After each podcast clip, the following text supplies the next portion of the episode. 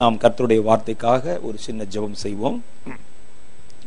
அன்பும் இரக்கம் நிறைந்த எங்கள் பரலோக பிதாவே நாங்கள் கூடி வரும் பொழுதெல்லாம் நீர் உம்முடைய மகிமை எங்கள் நடுவிலே வெளிப்படுத்துகிறேன் நீர் எங்களோடு உம்முடைய வாயின் வார்த்தைகளை வெளிப்பட்டு எங்களோடு நீர் பேசி எங்களை புது காரியங்களிலே வழிநடத்த ஆரம்பித்திருக்கிறேன். தொடர்ந்து தேவனுடைய கரம் எங்களோடு கூட இருந்து எங்கள் வாயின் வார்த்தைகள் ஒவ்வொன்றையும் ஆசிர்வதிப்பதாக. எங்கள் வாயின் வார்த்தைகளும் இருதயத்தின் தியானமும் கர்த்தாவே உடைய சன்னிதிலே பிரியமுள்ளதாக இருக்க நீர் எங்களுக்கு அனுகிரகம் தருவீராக. தொடர்ந்து கர்த்தர் எங்களோடு பேசும் எங்களை ஆசிர்வதியும். இயேசுவின் நாமத்திலே எங்கள் ஜெபங்களை ஏற்றுக்கொள்ளும் எங்கள் பிதாவே. ஆமை இன்றைய தினம் நம்முடைய சங்கீத பகுதியில் நாம் வாசித்த பொழுது போதகர் மூலமாக நல்ல சில காரியங்களை கர்த்தர் வெளிப்படுத்தினார். அதை தொடர்ந்து அதை ஒட்டி சில காரியங்களை நான் உங்களுக்கு சொல்ல ஆசைப்படுகிறேன். தேவனுடைய அன்றோடு கர்த்தருடைய வேதத்தில் பார்க்கும் பொழுது அநேக தேவ பிள்ளைகள் தேவனுக்கு செய்த பெரிய காரியங்களை குறித்து வாசிக்க முடிகிறது. அதுல இந்த தாவிது என்பவர் இளைஞனாய் இருந்த பொழுது சிறுவனாய் இருந்த பொழுதே கர்த்தருடைய ஆவியினாலே நிரப்பப்பட்டு ஆவியினுடைய பலத்தினால் பெரிய காரியத்தை செய்தவன். மாத்திரல்ல அதற்கு பிறகு அவருடைய வாழ்க்கையில அவர் இஸ்ரேல் ஜனங்கள் யாவருக்கு நடுவிலும் பெரிய பெயர் பிரஸ்தாபத்தை பெற்றிருந்தார். தாவீது என்ற பெயரை கேட்டால் எதிரி நாடுகள் முழுவதும் நடுங்கிற்று. சில சமயங்களில் தன்னுடைய ஆவிக்குரிய வாழ்க்கையில் தடுமாற வேண்டிய சூழ்நிலை வந்த பொழுது கூட நீதிமான் ஏழு தரம் விழுந்தாலும் எழுந்திருப்பான் என்று சொன்ன மாதிரி அவர் விழ வேண்டிய நேரம் வழுக்க வேண்டிய நேரம் வந்தா கூட மறுபடியும் அவர் சுதாரித்து எழுந்து நின்று கர்த்தருக்கு பலமான காரியத்தை செய்தார். அவருடைய பலத்திற்கு காரணம் என்ன? அவர் ஏன் இடைவிடாம கடைசி நிமிஷம் மரணப்படுக்கை வரைக்கும் கர்த்தருக்கு சாட்சியாக இருந்த ஒரு மனிதன். அதனாலதான் தாவிதை பற்றி கர்த்தர் சொல்லும் பொழுது சொல்லுகிறார் தாவிது என்னுடைய இருதயத்திற்கு ஏற்றவன். தாவிதுடைய வாழ்க்கையில சில இருண்ட பக்கங்கள் இருந்த போது கூட சில பலவீனங்கள் இருந்த போது கூட சில சில அந்த குற்றச்சாட்டுகள் இருந்த போது கூட அவன் தேவன் மேல் வைத்திருந்த மகா பெரிய அந்த அன்பு தேவனுக்கென்று அவன் சாதித்த காரியம் அதன் முன்பாக இருக்கக்கூடிய பழைய ஏற்பாட்டு காலத்துல கர்த்தரை இத்தனையாய் நேசித்து அன்பு கூர்ந்த மணி தேவனை அணு அணுவாய் அவரை குறித்து அறிந்து அவரை தியானித்தவர்கள் வேற யாரையும் நம்மால பார்க்க முடியல. பெரிய பெரிய ஆட்கள்லாம் வந்திருக்கிறாங்க. பெரிய பெரிய தீர்க்க தரிசிகள் வந்திருக்கிறாங்க. ஆனா தாவிது வித்தியாசமாக இருக்கிறார். தன்னுடைய உணர்வுகளிலே தேவனை ஆராதித்தவர் தேவனை அணு அணுவாய் ரசித்தவர் என்று சொல்லலாம். கர்த்தருடைய காரியத்தை குறித்து தியானித்தவர். அவர் பெரிய பலமும் பராக்கிரமசாலியுமாக இருந்தார். தாவிதுடைய வாழ்க்கையில வெற்றிதான் பெற்று கொண்டே இருந்தார் ஒழிய தோற்று போகவில்லை. அவருக்கு எந்த ஒரு காரியம் சம்பவித்தாலும் இறுதி ஜெயம் அவருக்குத்தான் கிடைத்து கொண்டிருந்தது.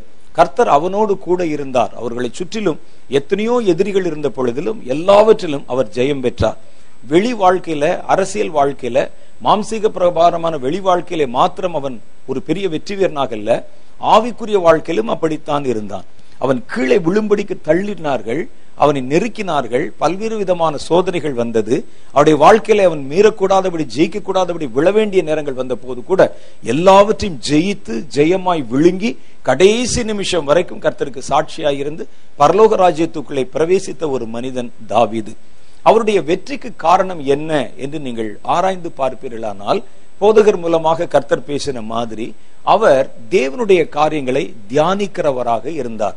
முதல்ல ஒரு மனிதனுடைய ஆத்துமா அவருடைய சிந்தனை எவ்வளவு பலமுள்ளதாக இருக்கிறதோ அதற்கு தக்கபடிதான் அவனுடைய ஆவிக்குரிய வாழ்க்கை அவனுடைய வெளி வாழ்க்கை அவனுடைய மாம்சீகமான வாழ்க்கை ஜெயமுள்ளதாக இருக்கும். ஆத்துமா சோர்ந்து போய்விட்டது என்று வைத்துக் கொள்ளுங்கள். ஆத்துமா சோர்ந்து போயிருச்சுன்னா ஒரு மனிதன் எவ்வளவு உடம்புல பலமுள்ளவனா இருந்தாலும் அவனால் ஒரு சின்ன துரும்பை கூட அசைக்க முடியாது. அதனாலதான் சாத்தான் என்ன செய்வான்னா ஒரு மனிதனுடைய இருதயத்தை நோக்கித்தான் தன்னுடைய அஸ்திரங்களை அவன் எய்வான். ஒரு மனிதனை பலவீனப்படுத்தணும் அப்படின்னு சொன்னா அவனுக்கு மென்டல் டார்ச்சர் கொடுக்கணும்.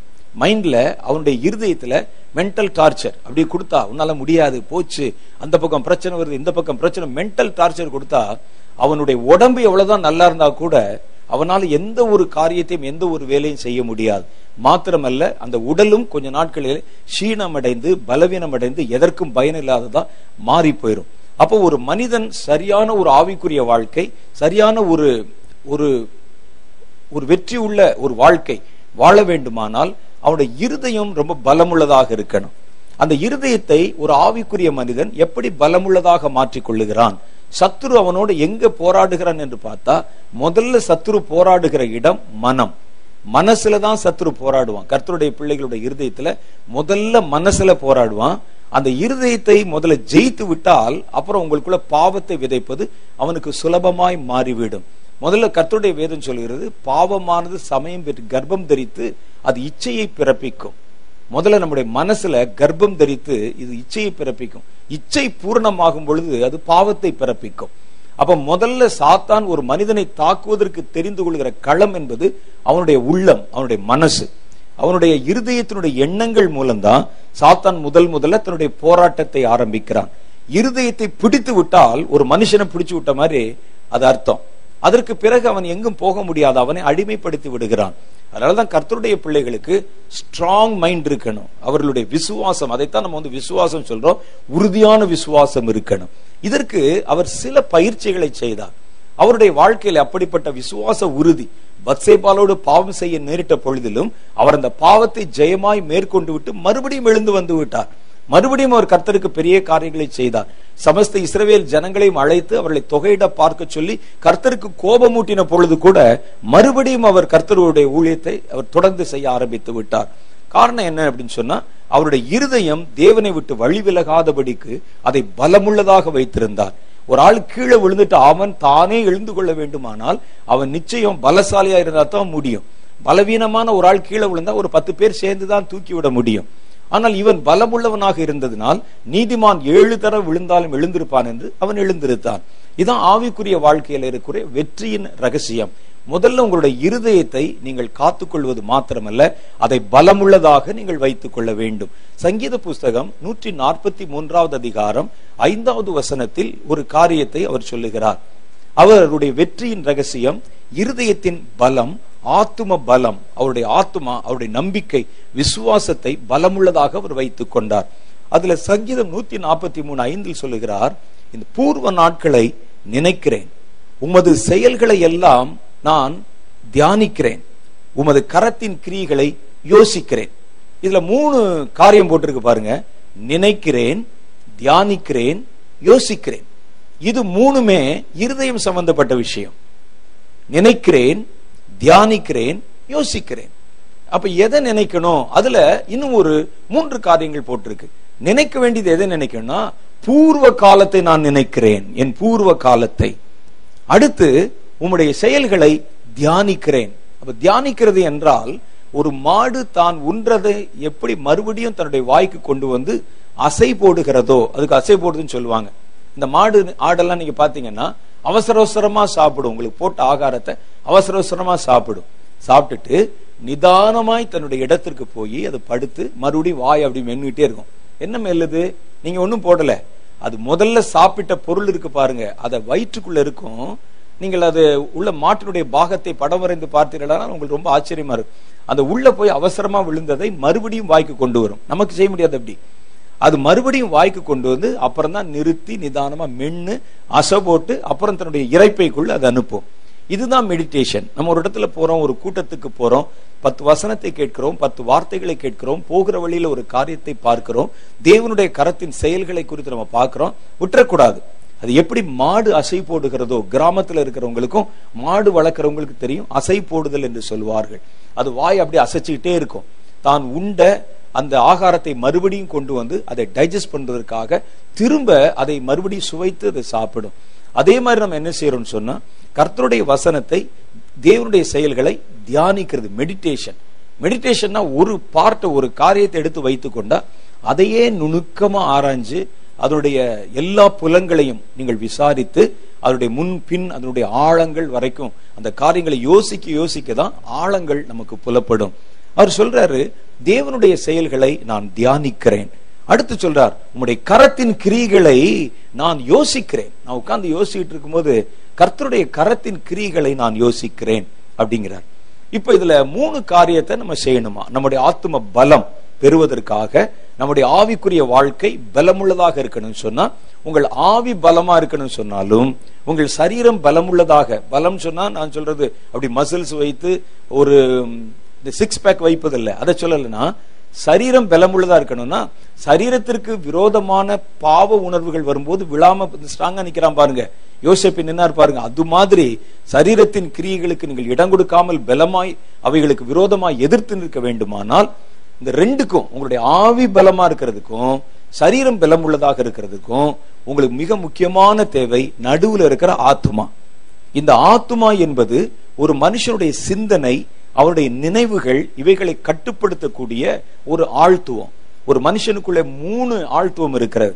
அதைத்தான் ஆவி ஆத்துமா சரீரம் என்று சொல்லுகிறார். மூணுமே மூணு ஆள் மாதிரி.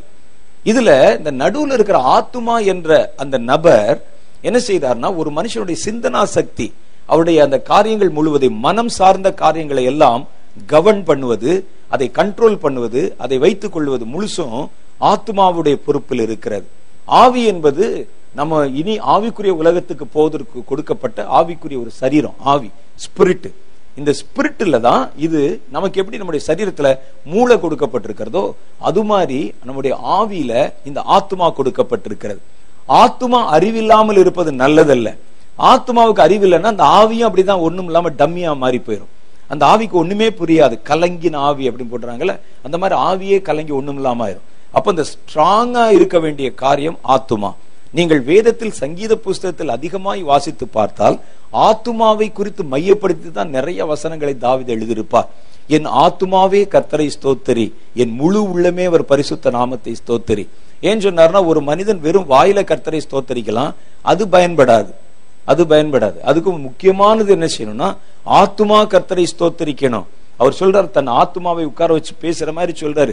நீ தான் கர்த்தரை ஸ்தோத்தரிக்கணும். உன்னுடைய முழு உள்ளத்தோடு அவரை ஸ்தோத்தரிக்கணும் அப்படின்னு. அப்ப ஆத்மாவை குறித்த நிறைய காரியங்கள் ஆத்மாவுக்கு கொடுக்கப்பட்ட கட்டளைகள் தாவிதுடைய வாழ்க்கையில தாவிது எழுதுற புஸ்தகத்துல பரவலாக எல்லா இடங்களிலும் சொல்லப்பட்டிருக்கிறது. நம்ம நம்முடைய ஆவிக்குரிய வாழ்க்கை குறித்து யோசிப்பதை போலவோ நம்முடைய சரீரத்திற்குரிய வாழ்க்கையை குறித்து நம்ம யோசிக்கிறது போலவோ ஆத்மாவை குறித்து அதிகமாய் நாம் யோசிப்பதில்லை.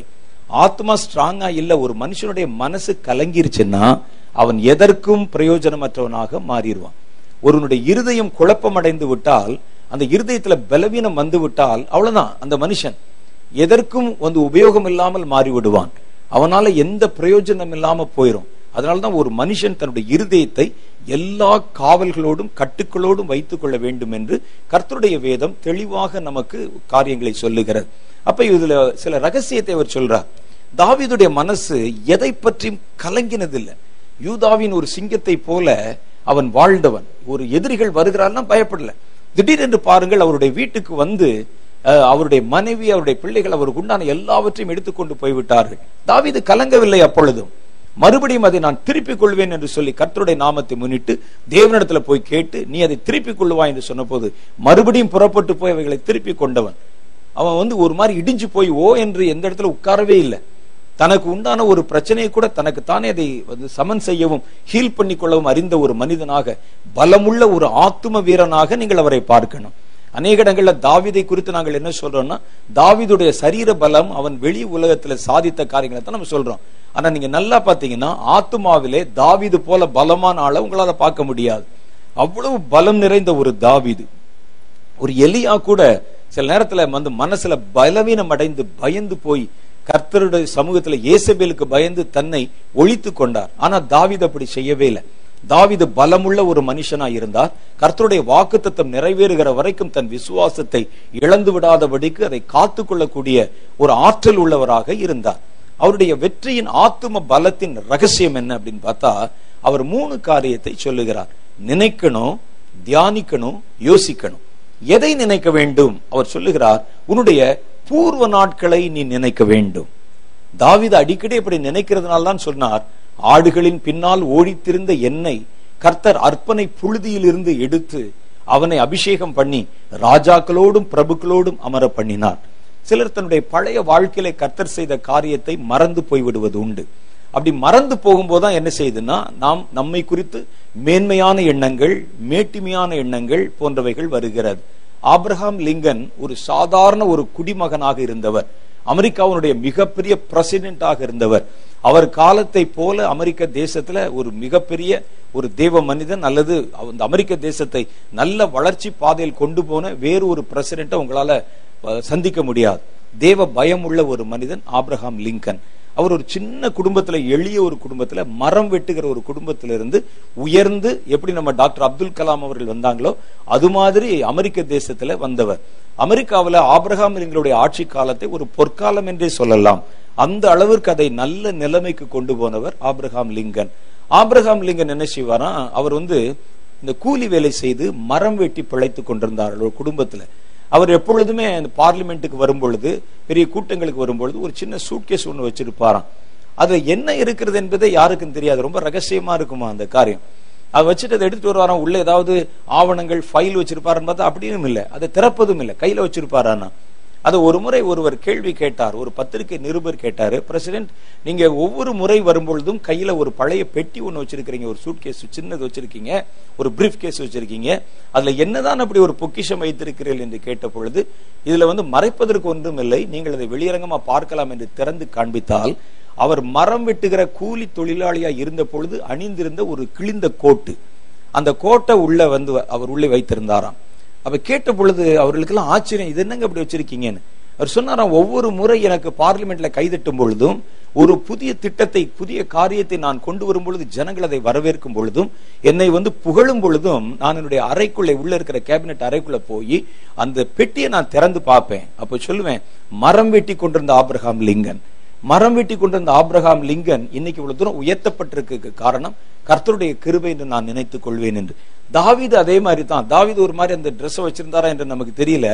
ஆனா தாவிது தேவன் தன்னுடைய பூர்வ நாட்களில் செய்ததை மனசிலே வைத்திருந்தார். ஒரு காலத்துல நம்ம எப்படி இருந்தோம் நம்ம எப்படி போனோம் அது நீங்க எப்பொழுதும் அடிக்கடி நினைக்கணும். ஒரு காலத்துல நான் தேவனை அறியாதவனாய் இருந்தேன் பாளையத்துக்கு புறம்பானவனாய் இருந்தேன். நான் என் மனசுல நான் அடிக்கடி நினைப்பேன். கர்த்தர் சரியான நேரத்தில் என்னை அங்கே தொடாமல் இருந்திருந்தால் நான் எப்படி நான் இந்நேரம் என்ன ஆயிருப்பேன்? கர்த்தரின் வாழ்க்கையிலே குறுக்கிடாமல் இருந்திருந்தால் எனக்கு தெரியும் நல்லா தெரியும் கர்த்தர் சரியான நேரத்தில் என்னை தொடாமல் இருந்தால் நான் மறித்து போயிருப்பேன் அந்த நாட்கள்ல. ஏனென்றால் எனக்கு இருந்த பல கெட்ட பழக்கங்கள் போதை பழக்கங்கள் போன்றவைகள் எல்லாம் இருந்தது காரணமாக என் சரீரம் ரொம்ப பலவீனமா இருக்கும். அப்படிப்பட்ட சூழ்நிலையில் என்னுடைய சில நண்பர்கள் எல்லாம் மறித்து கொண்டிருந்த நேரத்துல நானும் கொஞ்ச நாள் விட்டிருந்தா அப்படி போயிருப்பேன். கர்த்தர் சரியான நேரத்தில் எங்களை தொட்டு கர்த்தர் சரியான சமயத்தில் எங்களை வனைந்து எடுத்து கொண்டு வந்தார்.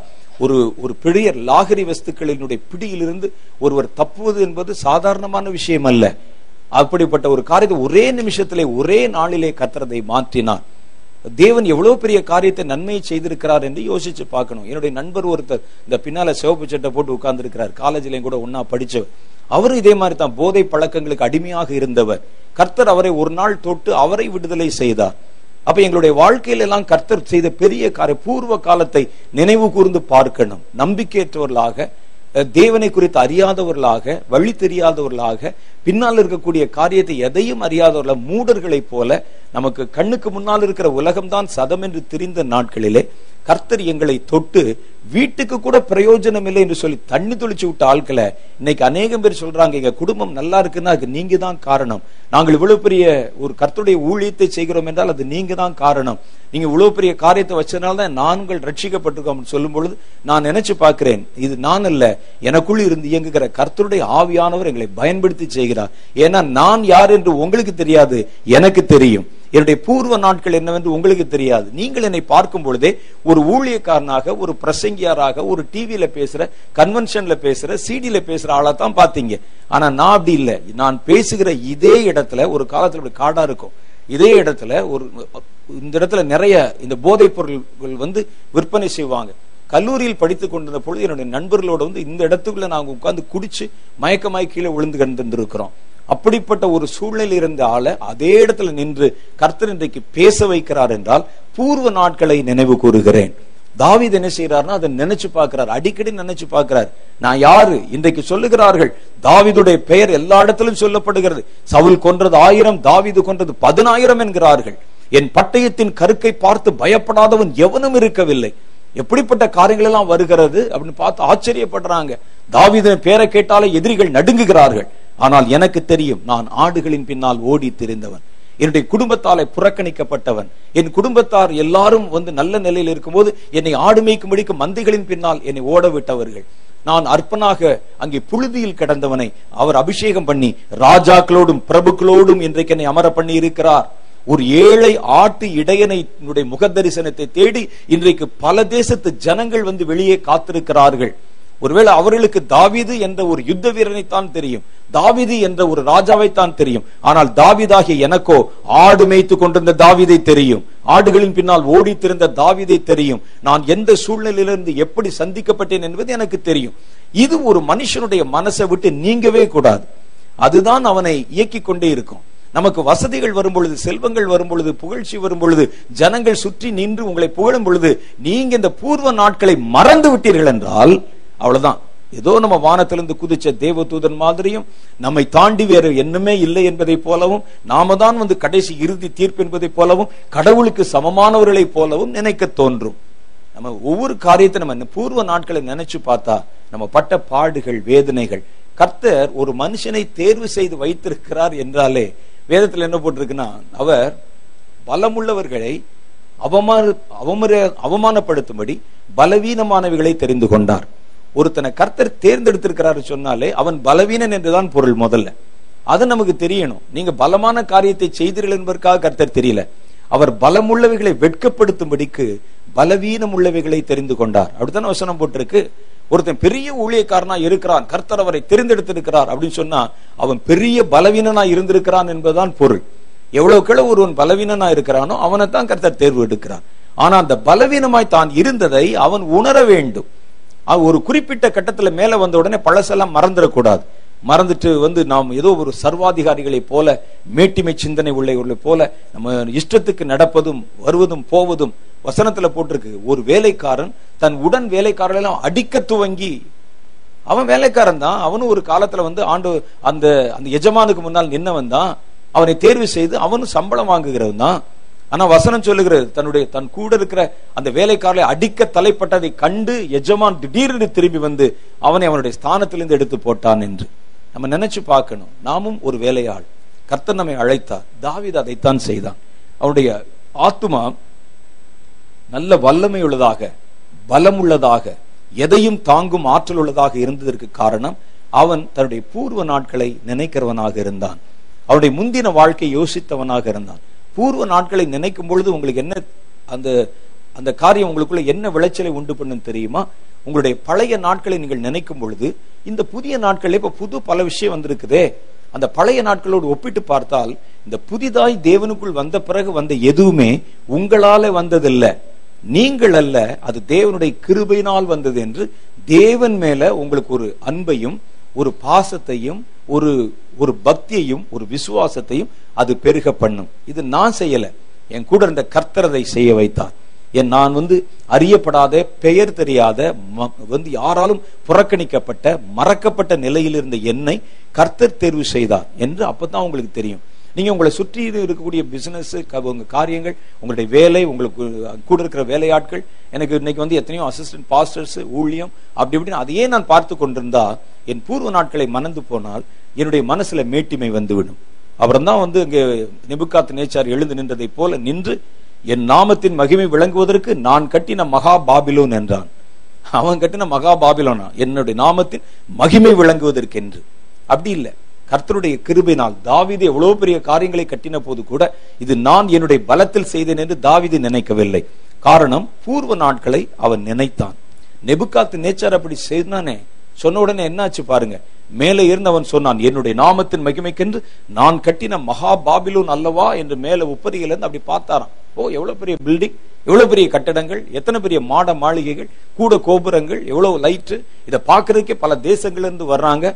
பாபிலூனுடைய அது தேசத்துடைய மதில் சுவர்கள் அதுல வரையப்பட்டிருக்கிற சித்திரங்கள் அதுல அதுல பதிக்கப்பட்டிருக்கிற கல்லை பாக்குறதுக்கு உலகத்தின் பல பகுதிகளிலிருந்து ஜனங்கள் வருவாங்களாம். அதெல்லாம் பார்த்தவனுக்கு ரொம்ப ஆச்சரியம். மேலிருந்து பார்த்தான். நான் கட்டின மகா பாபிலோன் என்று இருதயத்துல மேட்டிமைக்கு இடம் கொடுத்த பொழுது கர்த்தருடைய வேதம் சொல்லுது அவனை கர்த்த தள்ளினார். அவனுடைய ராஜஸ்தானத்திலிருந்து. அவன் என்ன செய்தான் தெரியுமா? அவன் வெளியிலுடைய மிருகங்களோட சஞ்சரித்தான். அவனுடைய தேகம் அவனுடைய சரீரம் எல்லாம் காய்ந்து சருகாய் போன ஒரு கழுகினுடைய அந்த தோல் மாதிரி மாறி போச்சான் இறகு மாதிரி. அப்படியே ப்ரௌன் கலரா அதை வாசிச்சோடனே உங்களுக்கு அது என்ன நடந்தது என்று ஏன் அப்படி வந்து வெளியின் மிருகங்களோட சஞ்சரித்தான்னா காட்டில் இருக்கிற மிருகங்களோட அப்படியே வந்து உலாவினான் நடந்தான் அப்படின்னு போட்டிருக்கு. நான் அதை குறித்து சரித்திரத்தில் எடுத்து படிச்சு பார்த்தேன். நெபுக்காத்து நேச்சாருடைய சரித்திரத்தில். நெபுக்காத்து நேச்சார் இந்த வாழ்ந்து ஆட்சி செய்து கொண்ட நேரத்தில் திடீரென்று மென்டல் ஆகி விட்டானாம். அப்படிதான் போட்டிருக்கிறாங்க பைத்தியம் பிடிச்சிருச்சு அவனுக்கு. பைத்தியம் பிடிச்ச உடனே அவன் வீட்டை விட்டு வெளியே ஓடி காட்டு மிருகங்களோட மிருகமா அப்படி புல்லு மேய்ஞ்சிக்கிட்டு இப்படி இருந்தானா ராஜாவை தேடி ஒரு பெரிய கூட்டம் காட்டுக்குள்ள ஓடி எங்க இருக்கிறான் என்று தெரியவில்லை. பைத்தியமாகி விட்டான். கலங்கி விட்டான் அவன்.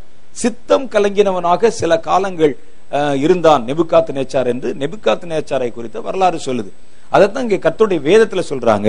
அப்பொழுது அவன் தன் ராஜ்யபாரம் பிடுங்கப்பட்டு அவன் வெளியே துரத்தப்பட்டு வெளியின் மிருகங்களோட சஞ்சரித்தான். மேல விழுகிற அந்த பனி அவன் மேல விழுந்து அது கூட தெரியல அவனுக்கு. ட்ரெஸ் கிரஸ் இல்லாம அப்படி மிருகத்தோட மிருகமா சஞ்சரித்தானா. அவருடைய தோலெல்லாம் அப்படி வந்து கழுகுனுடைய அந்த செட்டை எப்- எப்படி இருக்குமோ இறக்க இருக்குமோ அது மாதிரி பிரவுன் கலரா மாறி போச்சான் அது நடுவில் நெகமெல்லாம் வளர்ந்து மிருகத்தை மாறி இருந்தான். அப்புறம் போய் கண்டுபிடிச்சு கூட்டு வந்து அப்புறம் அவனை குணமாக்கி மறுபடியும் கொஞ்ச நாள் அவன் ராஜாவாக இருந்ததாக சரித்திரத்துல சொல்றாங்க. அந்த சம்பவம் அவனுக்கு எப்போ நடந்தது தெரியுமா? அவன் தன் இருதயத்தின் மனசுல மேட்டிமைக்கு இடம் கொடுத்த பொழுது. இருதயம் அவனுடைய இருதயமே கலங்கி போய்விட்டது. தாவீது இந்த விஷயத்துல சொல்லுகிறார் பூர்வ நாட்களை நான் எப்பொழுதும் நினைக்கிறேன். பூர்வ நாட்களிலே கர்த்தர் என்னை நினைத்ததை நினைக்கிறேன். கர்த்தரை அறிவதற்கு முன்பு நான் வாழ்ந்த வாழ்க்கை நினைக்கிறேன். இன்றைக்கு கர்த்தர் என்னை எப்படி கொண்டு வந்திருக்கிறார் என்பதை நான் நினைக்கிறேன். இரண்டாவது சொல்லுகிறார் இதை நான் நினைக்கிறேன். ஆனா உமது செயல்களை நான் தியானிக்கிறேன். மெடிடேட் பண்றேன்.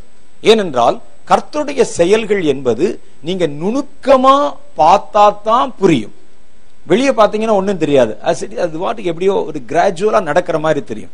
நீங்க நுணுக்கமா கொஞ்ச நேரம் உட்கார்ந்து யோசிச்சு பார்த்தா தான் அதுல கர்த்தர் என்ன காரியத்தை கிரியை செய்தார் செய்திருக்கிறார் என்பதை உங்களால கண்டுபிடிக்க முடியும். கர்த்தருடைய கரத்தின் கிரியைகள் செயல்கள். ஓ அதனாலதான் கர்த்தர் இப்படி பண்ணாரா? ஓ இதனாலதான் கர்த்தர் இப்படி செய்தாரா? நமக்கு தெரியாது. ஒரு பாதையில் ஒரு அனுபவத்தில் ஒரு காரியத்தில் நம்ம கடந்து வரும் பொழுது அது ஏன் நடக்கிறது ஏன் சம்பவிக்கிறது நமக்கு தெரியாது. ஆனா அதை பின்னால நீங்க உட்கார்ந்து யோசித்து பார்க்கும் பொழுது அப்பதான் தெரியும் கர்த்தர் எவ்வளவு பெரிய ஒரு செயலை காரியத்தை அவர் செய்திருக்கிறார். தேவன் செய்கிற அநேக காரியங்கள் கிராஜுவலா அப்படியே மேல சாதாரணமா நடக்கிற மாதிரி தெரியும். ஆனா நீங்கள் நல்ல நுணுக்கமா பார்த்தா தான் அதுல கர்த்தருடைய கை இருக்கிறதை உங்களுக்கு உங்களால கண்டுபிடிக்க முடியும். சாதாரணமாய் வந்து கொண்டிருக்கிற ஒரு காரியம். அதை நம்ம அப்படியே சாதாரணமாய் நம்ம அப்படியே அது வழியா நடந்து கடந்து போயிடும் சூரியனை நம்ம தினம் பார்க்கிறோம். சந்திரனை நம்ம தினம் பார்க்கிறோம். வானத்தின் நட்சத்திரங்களை நம்ம தினம் பார்க்கிறோம். அதன் வழியாக நம்ம கடந்து போறோம். சின்ன குழந்தையா இருக்கும் பொழுது கண் திறந்து நம்ம பார்த்ததுல இருந்து நம்ம நிலாவை பார்க்கிறோம் சந்திரனை பார்க்கிறோம் சூரியனை பார்க்கிறோம். நாம் அதை குறித்து அதை குறித்து ஒரு நாளும் நம்ம அதற்கு அப்புறம் அதிகமாக சிந்திப்பதில்லை. ஒரு நாள் திடீரென்று இந்த சூரியன் இருண்டு விட்டது ஒரு பத்து நாளைக்கு வந்து வெளிச்சமே இல்லைன்னு தான் அப்பதான் அதனுடைய முக்கியத்துவம் என்னவென்று நமக்கு தெரியும். ஆனா தாவீது சொல்லுகிறார் பாருங்கள் அவர் கர்த்தருடைய கை விரல்களின் கிரிகளை பற்றி யோசித்துக் கொண்டிருக்கிறார். அவர் சங்கீத புஸ்தகத்தில் எழுதி வைத்திருக்கிறார். உம்முடைய கை விரல்களின் கிரிகள் ஆகிய நீர் படைத்த சூரியனையும் சந்திரனையும் வானத்து நட்சத்திரங்களையும் நான் பார்க்கும் பொழுது நீர் மனுஷகுமாரனை நினைப்பதற்கும் அவனை விசாரிப்பதற்கும் அவன் எம்மாத்திரம் என்கிறேன் என்றார். அவர் சொல்றார் நான் வானத்தின் சூரியனையும் சந்திரனையும் பார்க்கும்போதுதான் நீர் யார் என்பது எனக்கு தெரிகிறது. சூரியனுடைய வெப்பம் சில மாதங்கள் நமக்கு பக்கத்துல நெருக்கமாய் அதோடைய கதிர்கள் பட்டாலே நமக்கு தாங்க முடியல. நடைபாதையிலே மறித்து விடுகிறார்கள். நம்மால் அதை வந்து எப் நம்ம மிகுந்த கஷ்டத்தை உண்டு பண்ணுகிற. சூரியன் இல்லாமல் போய்விட்டால் குளிர்ந்து பெரிய பெரிய ஐஸா வந்து எல்லாம் மாறி போய்விடுகிறது. சில தேசங்கள்ல பாருங்க பனி அப்படியே மூடிடும் கார் எடுக்க முடியாது ரயில் எடுக்க முடியாது போக முடியாது கப்பல் போக முடியாது நின்று விடும் அப்ப நான் இதை பார்க்கிறேன் இவ்வளவு பெரிய ஒரு காரியம் ஒரு சூரியன். அது பக்கத்துல கொஞ்சம் லேசா அதனுடைய கதிர்கள் அடிச்சாலே பூமி கருகி போய் விடுகிறது இது கரெக்டா சொல்லி வச்ச மாதிரி காலையில் கிழக்கில் தோன்றி மாலையில் மேற்கே வந்து விடுகிறது ஒரு நாள் கூட அது வடக்கில் ஆரம்பிச்சு தெற்கில் வந்து விடவில்லை. அது அதே நியமிக்கப்பட்ட பாதையில் யார் இவைகளெல்லாம் சிஸ்டமேட்டிக்காக இயக்குவது? இதற்கு இத்தனை மணி நேரங்கள் இது இப்படி வரணும்னு சொல்லி யார் இதற்கு சொல்லி கொடுத்தது? ஏன் அவைகளிலே எந்த ஒரு குழப்பம் இல்லாமல் காரியங்கள் தனித்தனியா கரெக்டா நடந்துகிட்டு இருக்குது? அதையெல்லாம் யார் கட்டுப்படுத்துவது? இவைகளெல்லாம் யார் உருவாக்கினது? அதோடைய நோக்கம் என்ன? இதை பற்றியெல்லாம் நாம சிந்திக்கல. ஆனா தாவிது பாருங்கள் அவைகளை கத்தருடைய செயல்களை எல்லாம் அவர் தியானித்தார். தேவன் செய்த காரியங்களை அவர் தியானித்தார். அதுவைகள் ஒன்றும் கர்த்தருடைய கரத்தின் கிரியைகளை யோசித்தார். யோசிக்கும் பொழுது அவருக்கு தெரிஞ்சது இவ்வளோ பெரிய தேவன் என்னை நேசிப்பது எப்படி? தேவன் செய்த செயல்களை தியானிப்பது. கர்த்தர் நம்முடைய வாழ்க்கையில பல செயல்களை ஒவ்வொரு நிமிஷம் செய்து கொண்டேதான் இருப்பார். நீங்க நல்லா பாத்தீங்கன்னா உங்களுடைய பிரயாணத்துல டிராவல்ல நீங்க சாப்பிடும்போது தூங்கும் போது கர்த்தர் உங்கள் பின்புலத்திலிருந்து பல காரியங்களை செய்கிறார். தேவனுடைய செயல்களை நீங்கள் தியானித்தால் தான் அது தேவன் செய்தது என்பதை உங்களால விளங்கிக் கொள்ள முடியும். பரலோகத்துக்குள்ள போகும்போதுதான் கர்த்தர் உங்களை சுற்றிலும் எவ்வளவு காரியங்களை செய்தார் என்பது வெளியரங்கமா உங்களுக்கு தெரியும். பூமியில நீங்க இருக்கும்போது உங்களுக்கு அது தெரியவே தெரியாது. சாதாரணமாய் நீங்கள் அதை கடந்து போவீர்கள். உங்கள் வாழ்க்கையில திடீரென்று ஒரு போராட்டம் வந்த மாதிரி இருக்கும். ஒரு பஸ்ல ஏறணும்னு போவீங்க. அந்த பஸ்ல வந்து டிக்கெட் கிடைக்காது. நின்றுவீங்க. அடுத்து ஒரு பஸ் வரும். நீங்க அந்த பஸ்ல போய் கடந்து போறீங்க. போற வழியில பார்த்தா நீங்க ஏற வேண்டிய பஸ் கவிழ்ந்து கிடக்கிறது. ஐயோ எவ்வளவு பெரிய ஒரு காரியம். நல்ல வேளை ஒரு அஞ்சு நிமிஷம் இருந்திருந்தா நான் செத்து போயிருப்பேன்னு நினைக்கிறீங்க. ஆனா அதில் பின்னணியிலே ஒரு சம்பவம் நடந்திருக்கும். தேவன் தம்முடைய தூதர்களுக்கு கட்டளையிட்டு உன் பாதம் கல்லில் இடராதபடி அவர்கள் தங்கள் கரங்களில் ஏந்திருப்பாங்க. அதை நீ உட்கார்ந்து யோசிக்கும் போதுதான் உனக்கு அது தெரியும் ஒழிய அவைகளை தியானித்து பார்க்கும் பொழுதுதான் உங்களுக்கு அது தெரியும் ஒழிய நீங்கள் மேலோட்டமாய் ஒரு காரியத்தில் கடந்து போகும் பொழுது கண்டிப்பா இதை உங்களால் கண்டுபிடிக்க முடியாது. அப்ப தேவன் ஒவ்வொரு நாளும் தம்முடைய பிள்ளைகளின் வாழ்க்கையில உங்க வாழ்க்கையில கர்த்தர் உங்களை கரம் பிடித்த நாளிலிருந்து ஒவ்வொரு நிமிஷமும் அவர் செயல்பட்டு கொண்டேதான் இருக்கிறார். மனுஷன் கூட செயல்படாத நேரங்கள் இருக்கிற தூங்கிடுவான் சில நேரம். ஆனா கர்த்தர் உன்னை காக்கு உன்னை காக்கிறவர் அவர் தூங்குகிறதும் இல்லை நித்திரை செய்கிறதும் இல்லை. இருதயம் எப்படி தூங்காம வேலை செய்தோ அதே போல உங்கள் தேவன் உங்களை சூழ பல காரியங்களை செய்து கொண்டே வருகிறார். சிலருக்கு அந்த தூக்கத்துல மரண பயங்கள் அல்லது தூக்கத்துல கூட ஆபத்துகள் வரும். கர்த்தர் அதை தடுத்திருப்பார். உங்களுக்கு தெரியாத பல ஆபத்துகள் இந்த உலகத்திலே சூழ்ந்திருக்கும். கர்த்தர் அதை தடுத்திருப்பார். அதெல்லாம் முழுசா உங்களுக்கு தெரியாது. நீங்க உட்கார்ந்து எப்ப யோசித்து பார்க்கிறீங்களோ தேவனுடைய செயல்களை நினைத்து பார்க்கிறீர்களோ அப்பொழுதுதான் இது கர்த்தர் செய்தது என்பதை நம்ம கண்டுபிடிக்க முடியும். மூணாவது காரியம் தான் கரத்தின் கிரியைகள். தேவன் செய்து வைத்த கரத்தின் கிரியைகள் தான் நம்ம சூழ இருக்கின்றன. நீங்க நல்லா அதை பார்க்கணும். நம்ம ஆட்கள்லாம் பக்கத்துல என்ன இருக்குன்னே பாக்குறதே கிடையாது. இவைகள் எல்லாம் தேவன் உருவாக்கி வைத்தவைகள். சிலர் அதை பார்த்து ரொம்ப பார்ப்பாங்க. சிலர் கடல் அலைகளை ரசிச்சு பார்க்கறாங்க. மேகத்தை ரசித்து பார்க்கிறார்கள். சூரியனை சந்திரனை வந்து ரசித்து பார்க்கிறாங்க. சில ஆள்கள் சொல்லுவாங்க நாங்கெல்லாம் பரிசுத்தவான்கள் ரட்சிக்கப்பட்டவங்க அதெல்லாம் எங்கேயும் பார்க்க மாட்டோம். குதிரைக்கு சேனம் கட்டின மாதிரி அப்படியே தரையிலே தான் பார்த்துட்டு போவோம். இது என்னங்க வந்து மணிக்கணக்கா நின்னு பல மணி நேரங்களில் சூரியனை பார்த்துட்டு இருக்கிறீங்க? அல்லது கடல் அலையை பார்க்குறீங்க? இதை பார்க்கறதுக்காக பல மைல் தூரம் பிரயாணம் பட்டு அப்படியே ஊரெல்லாம் பார்த்துட்டு வர்றீங்க. அப்படிலாம் செய்யக்கூடாது. அப்படிலாம் உங்களுக்கு சொல்லி தருவாங்க. தப்பு. கர்த்தருடைய கரத்தின் கிரியைகள் தான் உங்களை சூழ இருக்கிறது உங்களை போய் ஒரு பிளைட்டை போய் பாருங்கன்னு சொல்லல ஒரு ஹெலிகாப்டர் பாருங்கன்னு சொல்லல. இயற்கையை பாருங்கள். இயற்கை தேவனுடைய கைகளிலிருந்து உண்டாக்கப்பட்டது. அவைகளை கர்த்தர் அத்தனை அழகாய் ஏற்படுத்தி வைத்திருக்கிறார். ஒரு கலைஞன் அல்லது ஒரு ஒரு கிரியேட்டர் ஒரு காரியத்தை உருவாக்குகிறவர் அந்த காரியத்தை உருவாக்கி அதை மற்றவங்க பார்க்கணும்னு சொல்லி தான் அவன் உருவாக்குவான். அதை அவர்கள் பாராட்டணும். அதை குறித்து அவர்கள் அதை குறித்து புகழ்ச்சியாக ரெண்டு வார்த்தை சொல்லணும் அதை அவர்கள் ரசிக்கணும் அப்படின்னு சொல்லித்தான் எந்த ஒரு கிரியேட்டரும் ஒரு காரியத்தை செய்வான் கர்த்தர் இந்த காரியத்தை நீங்கள் பார்க்கணும் பரவசம் அடையணும் சந்தோஷப்படணும் சொல்லித்தான் உங்களை சுற்றிலும் இத்தனை காரியங்களை வைத்திருக்கிறார். நல்லா யோசிச்சு பாருங்க. காலையில பிறந்து சாயந்தரத்துக்குள்ள மறிக்க போற வண்ணத்தி பூச்சிக்கு ஏன் ஒரே கலர் கொடுக்க கூடாது கர்த்தர்? அதனுடைய செட்டைக்கு ஏன் பல வர்ணங்களை கொடுத்து அவைகளை அப்படி உலாவ விடணும்? கர்த்தர் எல்லாவற்றையும் ஒரே கலரை போட்டு அப்படியே விட்டுருக்கலாம்ல? பாருங்க இயற்கையில் நீங்கள் பார்த்தீர்களானால் உங்களால கற்பனை பண்ண முடியாத காட்சிகள் கற்பனை பண்ணக்கூடாத அழகு இதெல்லாம் கர்த்தர் ஒவ்வொன்றையும் நேர்த்தியாக செய்திருக்கிறார். ஒவ்வொரு விஷயத்தையும் பார்த்து பார்த்து செய்திருக்கிறார்.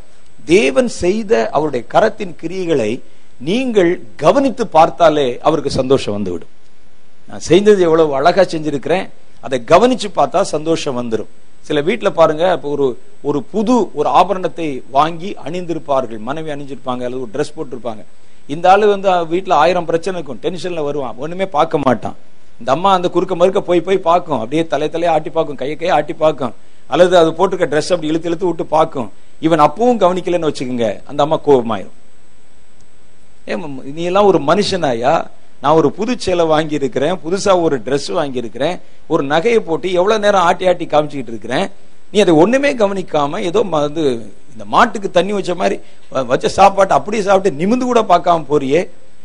இந்த நகை இந்த அம்மா செய்தது இல்லை போய் வாங்கிட்டு வந்தது. அவனுக்கு பயம். நம்ம இப்படி வந்து நல்லா இருக்கேன்னு பாராட்டிட்டா இது மாதிரி அடுத்தடுத்து வாங்கிட்டு நம்மை கடனில் மாட்டி வைத்து விடும் இஎம்ஐ கட்ட ஆகாது அப்படின்னு சொல்லி அவனுக்கு பயம். தெரிஞ்சா கூட தெரியாத மாதிரி உட்கார்ந்துருப்பான். ரெண்டு போடு தலையில போடு. ஏன்னா ட்ரெஸ் எப்படி போட்டிருக்கேன்? நல்லா இருக்குன்னு ஒரு வார்த்தை சொல்லக்கூடாதா? மனுஷனுடைய இயல்பே இப்படி இருக்கு. ஒரு காரியம் செய்தால் அதை அப்ரிஷியேட் பண்ண நல்லா இருக்குது அப்படின்னு சொல்லணும். எவ்வளவு அழகா இருக்குது அப்படின்னு சொல்லணும். இவ்வளவுக்கு நீங்கள் அதை செய்யவில்லை. செய்தவனுக்கு எப்படி இருக்கும் என்றால் நாம தான் செய்ததை மற்றவர்கள் பார்த்து அதை ஆச்சரியப்பட வேண்டும். சொல்லுகிறார் தாவிது எதெல்லாம் ரசிக்கிறார் பாருங்க. அவர் சொல்றார் நான் இத்தனை பிரம்மாண்டமாய் உருவாக்கப்பட்டபடியினால் நான் கர்த்தருக்குள்ள எத்தனை பிரம்மாண்டமாய் உருவாக்கப்பட்டபடியினால் நான் அதை நினைக்கிறேன் என்று சொல்லுகிறான். எவ்வளவு பிரம்மாண்டமாய் உருவாக்கப்பட்ட ஒரு மனுஷன் எவ்வளவு பிரம்மாண்டமாய் உருவாக்கப்பட்டிருக்கிறான் என்று உங்களுக்கு தெரியுமா? நான் பேசுவதற்குள் என்னுடைய சரீரத்துக்குள் என்னென்ன மாற்றங்கள் வருகிறது என்று தெரியுமா? ஒரு கவளம் நான் பிடித்து சாப்பிடும் பொழுது அந்த சாப்பாடு எப்படி கரெக்டா உள்ள போகுது என்று உங்களுக்கு தெரியுமா? ஒரு தண்ணீர் குடிப்பது எப்படி என்று உங்களுக்கு தெரியுமா? அந்த நேரத்தில் உங்களுடைய உடம்புக்குள்ள என்ன நடக்கு தெரியுமா? நம்ம கவனிப்பதில்லை. ஆனா சொல்லுகிறார் நான் இத்தனை பிரம்மாண்டமாய் உருவாக்கப்பட்டபடியினால். சங்கீதம் நூற்றி ஏழு என்று நான் நினைக்கிறேன் எனக்கு சரியா தெரியல. அதுல எழுதியிருக்கிறது நான் இத்தனை பிரம்மாண்டமாய். சங்கீதம் நூற்றி ஏழாவது அதிகாரம் இருபதுக்கு மேல இருக்கும். அதுல சொல்றான் நான் இத்தனை பிரமிப்பாய் உருவாக்கப்பட்டபடியினால். நான் கர்த்தர் என்னை எப்படி படைத்திருக்கிறார். சரீரத்தை கூட அவர் அப்படியே பார்க்கிறார். எவ்வளவு ஆச்சரியமா இருக்குங்க. மூச்சு விடுகிறேன் அப்படி காது உள்ள வருது அப்படி போ- போகுது பேசுகிறேன் சத்தம் வருகிறது. அந்த சத்தம் ஒவ்வொருத்தருக்கும் ஒவ்வொரு மாதிரி வித்தியாசமா வருது. நான் பாடும் பொழுது பாட்டு வருகிறது எனக்கு. எவ்வளவு அழகா இருக்குது. எப்படி உள்ளிருந்து இந்த குரல் வருகிறது சொல்லி தேவன் படைத்த ஒவ்வொரு கரத்தின் கிரிகளையும் அவர் யோசித்து கொண்டே இருந்தார் தன்னை சூழ.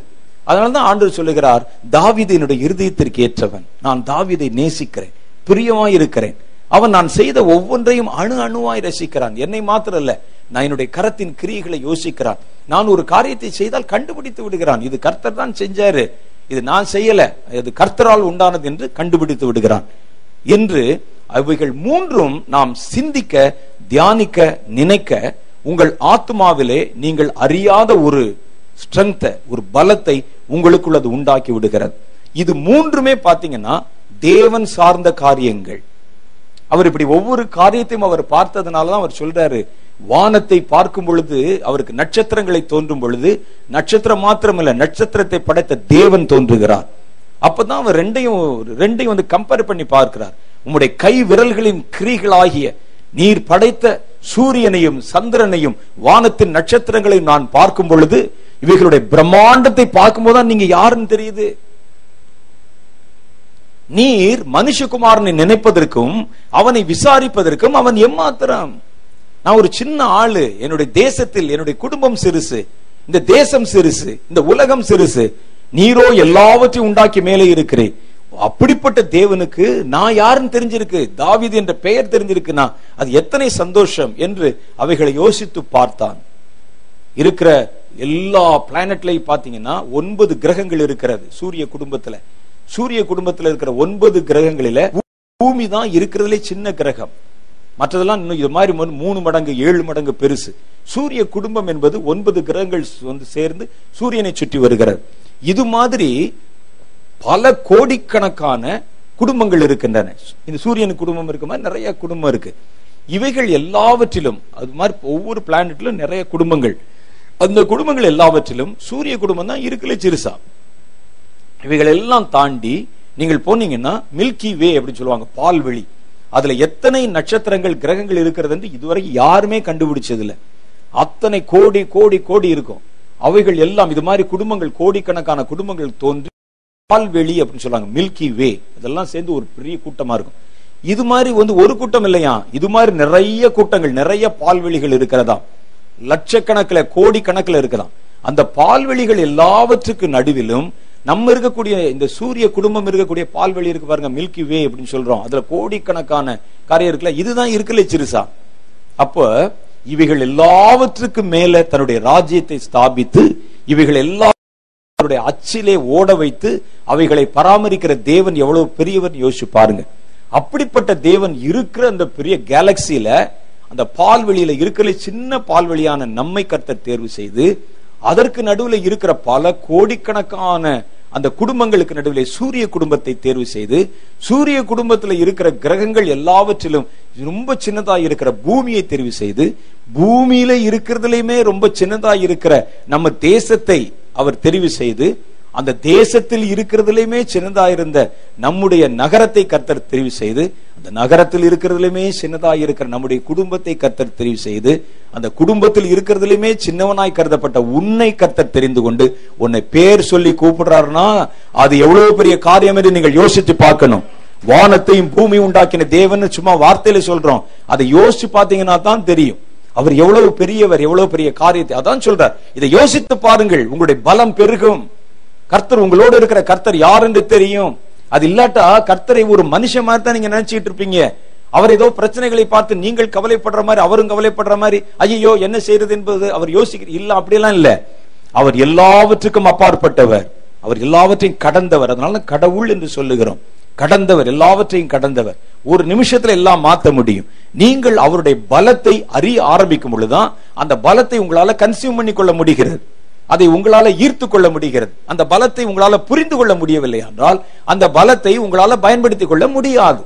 அதற்கு ஒரு வழி அவர் சொல்லுகிறார் நான் கர்த்தர் செய்த காரியங்களை நினைவு கூறுகிறேன்.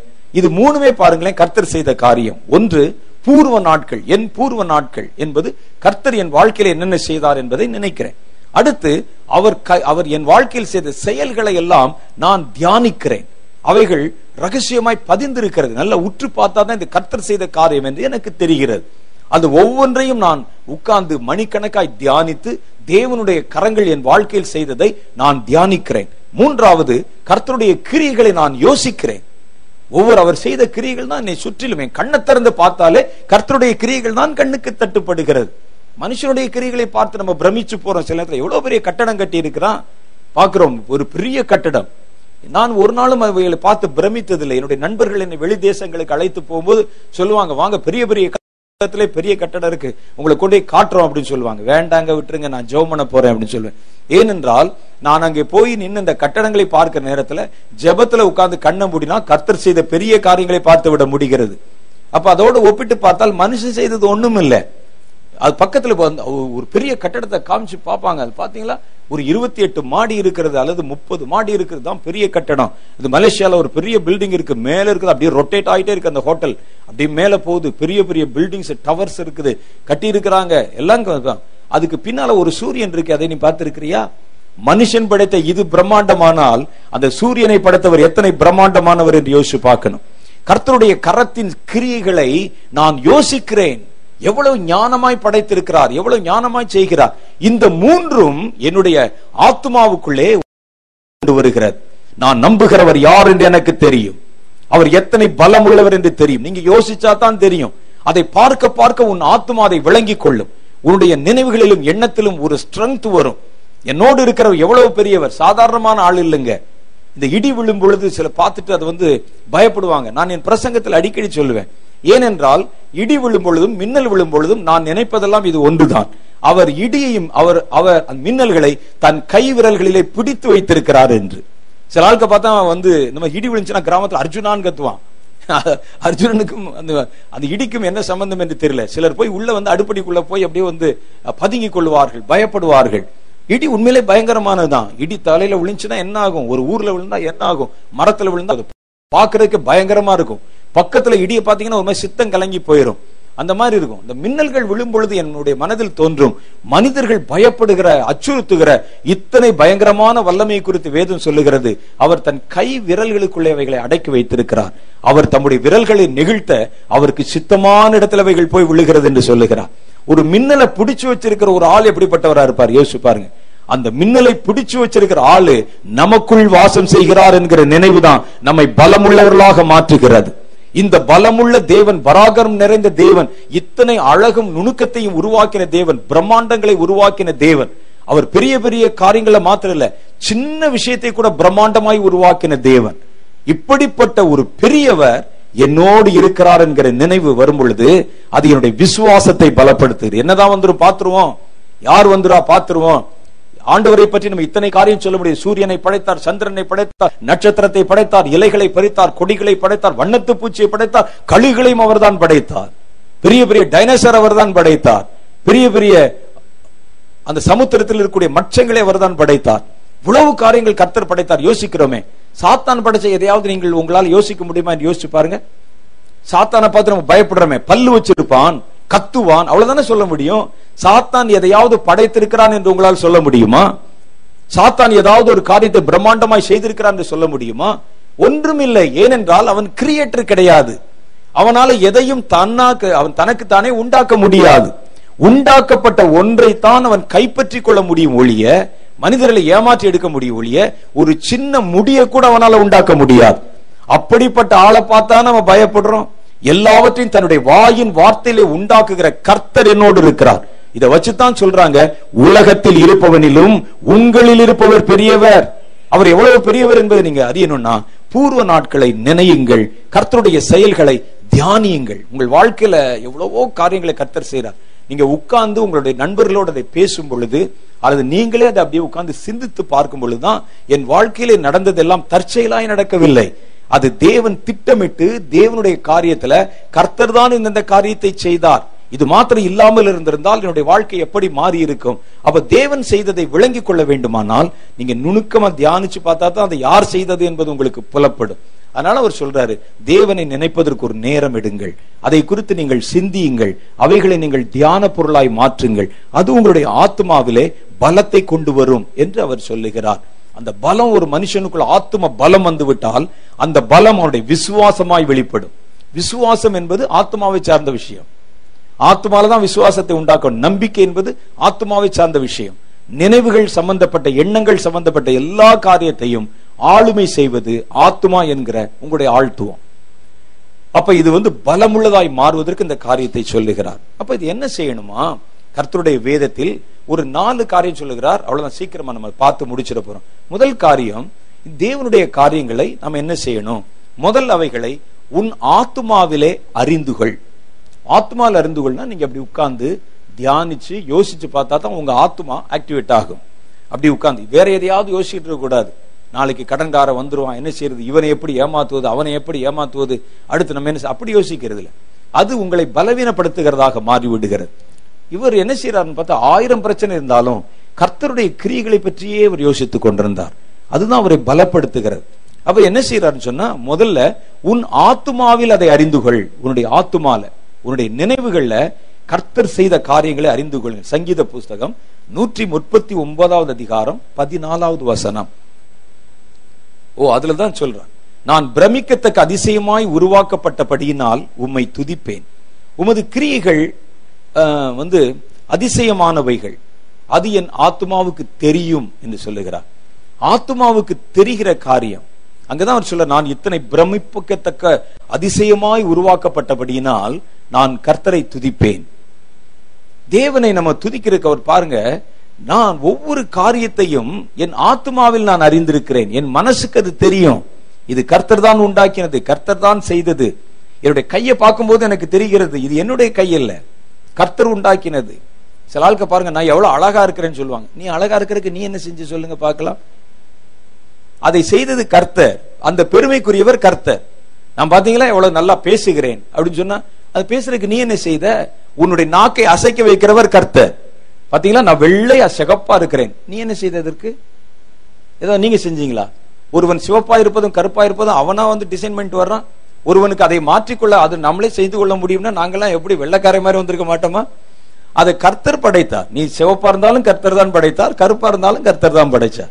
பாத்தீங்களா அப்படி நல்ல நல்ல பாடி பில்டர் மாதிரி நல்ல அழகா இருக்கிறேன். நான் எவ்வளவு உயரமா இருக்கிறேன் பாத்தீங்களா? உயரத்துக்கு நீங்க என்ன செஞ்சீங்க?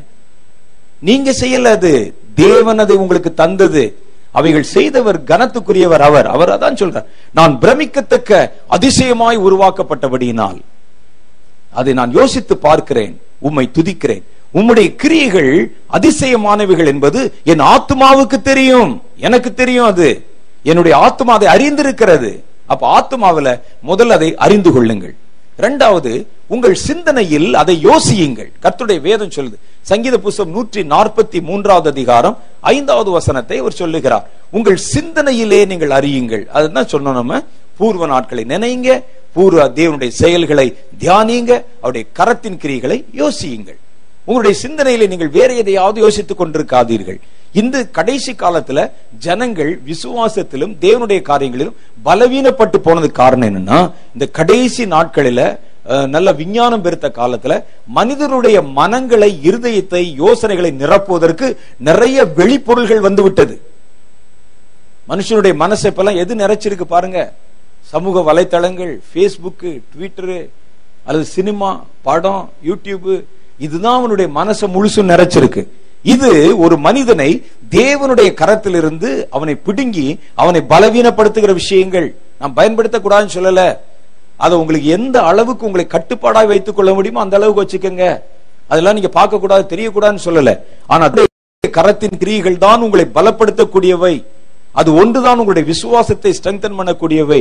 கடைசி நாட்கள்ல மனிதர்களுடைய இருதயம் முழுவதும் இந்த மேன்மேடு காரியங்கள் மேலதான் அதைத்தான் யோசித்துக் கொண்டிருக்கிறது. நாளைக்கு நம்ம இது அது ஒண்ணு வாங்கிடணும் இப்படி ஒரு ஸ்டேட்டஸ் போட்டிருக்கான் அப்படி ஒரு ஸ்டேட்டஸ் போடணும் இதுல அது இருக்கு அது இருக்குன்னு சொல்லி நீங்க மனுஷனுடைய கிரிகளை நினைத்தால் அது உங்களை பலவீனப்படுத்தி விடும் உங்களுடைய ஆவிக்குரிய வாழ்க்கையை பலவீனப்படுத்திடும். தேவனுடைய காரியங்களை நினைத்தால் அவைகளை சிந்தித்தால் அது உன்னுடைய விசுவாசத்தையும் உன்னுடைய ஆவிக்குரிய வாழ்க்கையும் பலமுள்ளதாக மாற்றிவிடும். அதான் அவங்க சொல்றாங்க.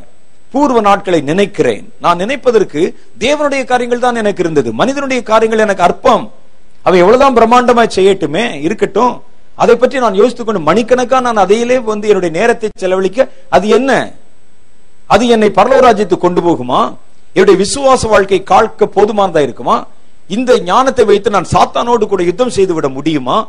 ஆவிக்குரிய போராட்டத்தில் ஜெயித்து விட முடியுமா? மனிதன் கண்டுபிடித்த காரியங்கள் மேல என்னுடைய கவனத்தை வைத்து அதை சிந்தித்துக் கொண்டிருக்கிறதுனால என்னுடைய வாழ்க்கையை நான் சீரமைத்துக் கொள்ள முடியுமா? அல்லது என்னுடைய ஆவிக்குரிய ஒரு போராட்டத்துல ஒரு விடுதலையை கொடுத்து விட முடியுமா? என் சரீரத்தை தான் என்னால் கட்டுப்படுத்தி விட முடியுமா? எதுவுமே செய்ய முடியாது.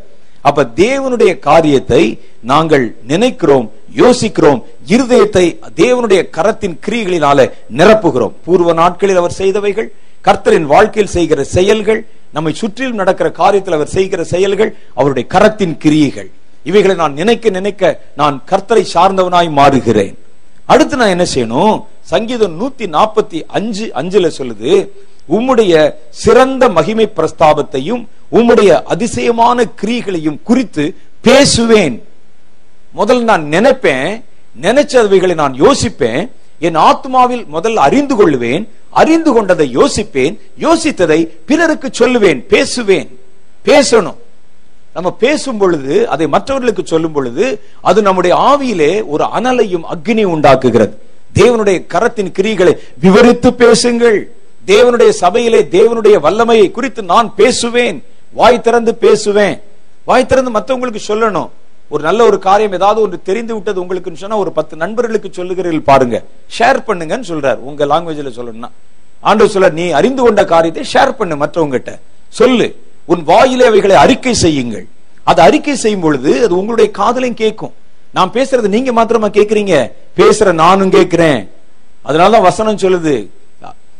அந்த விசுவாசம் இந்த கேள்வினாலே வரும். கேள்வி தேவனுடைய வசனத்தினால் வரும். அந்த கேள்வி என்ற வார்த்தைக்கு இந்த கொஸ்டின் என்கிற அர்த்தத்தை நீங்க கொண்டு வரக்கூடாது. கேள்வினா கேட்கிறது ஹியரிங் பை ஹியரிங் நான் கேட்கிறதுனால விசுவாசம் வரும். எதை கேட்கிறதுனால? தேவனுடைய வசனத்தை கேட்கிறதுனால. அதனாலதான் விசுவாசம் உண்டாக ரட்சிப்பு உண்டாக வாயினால் அறிக்கை செய்யப்படும் என்று சொன்னார்.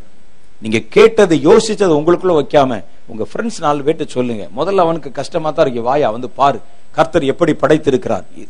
நீங்கள் வந்து என்னிடத்தில் கேளுங்கள். கர்த்தர் எனக்கு செய்ததை சொல்லுவேன் என்கிறார்.